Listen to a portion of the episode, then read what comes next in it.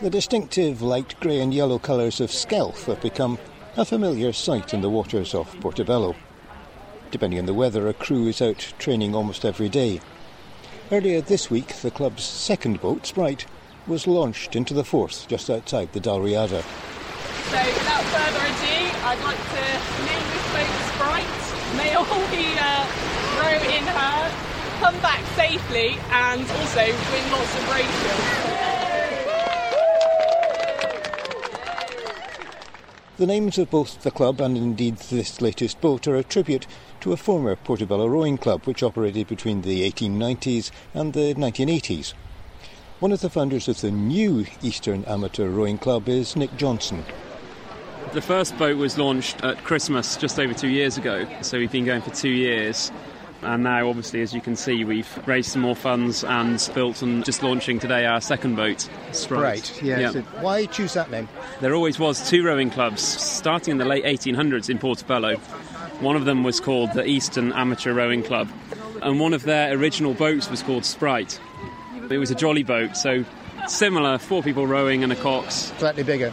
They're slightly longer but more slender, a bit faster on the water, if anything.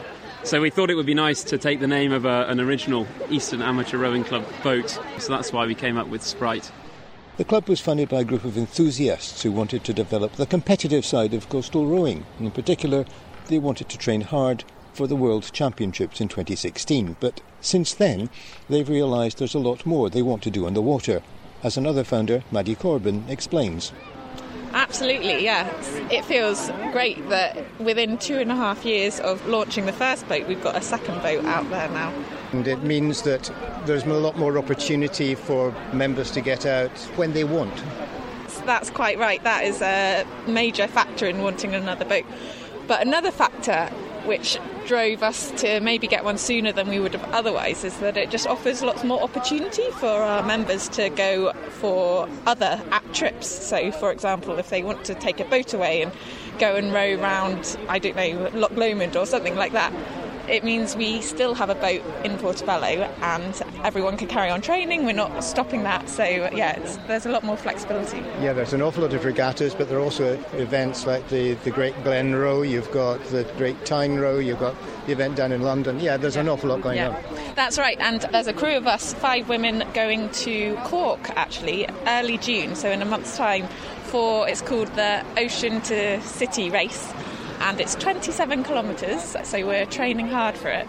And yeah, without the second boat, we're going away for five days. We just wouldn't be able to take the boat away at that time of year. So having the second boat means we can, and everyone's happy here because they can continue to train. And of course, the club has been quite successful internationally because in the World Championships you did rather well. We did, yeah. We came second overall with quite a few gold medals coming back here, so a few world champions amongst our ranks. We were very pleased. You know, we'd been rowing for less than a year at that point, I think, and came home with a bag full of medals. The honour of being the first crew to take Sprite on the Forth went to a team of five women, one of whom was Alison Carlisle. Oh, it's just fantastic having been on the committee involved in making the application to raise the funds, to have the boat built. It's just such an honour and so exciting to be one of the first people to row her. And yeah, she feels lovely. I hate to say it, she looks actually better than the first one. Don't say that to Nick. There's a bit of brotherly rivalry going on. Um, Nick, who uh, is our bosun, his brother is a boat builder, and he so he built Sprite. Yeah, I think there's a bit of interest between Nick and Dan as to which one ends up being faster. Unlike Row Porty, which offers newcomers the chance to try out rowing every Sunday, Eastern only opens its doors to new members occasionally. One of the most recent intake is Matt Callis. I originally competed in indoor rowing at the Scottish Indoor Rowing Championships, and through a trainer, was introduced to the Eastern. And the first time I went out on a boat, that was me hooked. Really wanted to get involved in the club as they're well organised. They've got a dedicated training team, and just it's, it's been a really good experience. It's nice meeting lots of new people as well. It's a very different experience, this kind of rowing, from the competitive rowing you were doing before. Oh, vastly different. It's a team effort, and the four people who have to all row really good timing, sort of synchronicity together, adds a whole new level to just rowing on your own on a rowing machine. I'd never rowed on the water before. As soon as I got out on the water for the first time, that was me. So when did you actually join?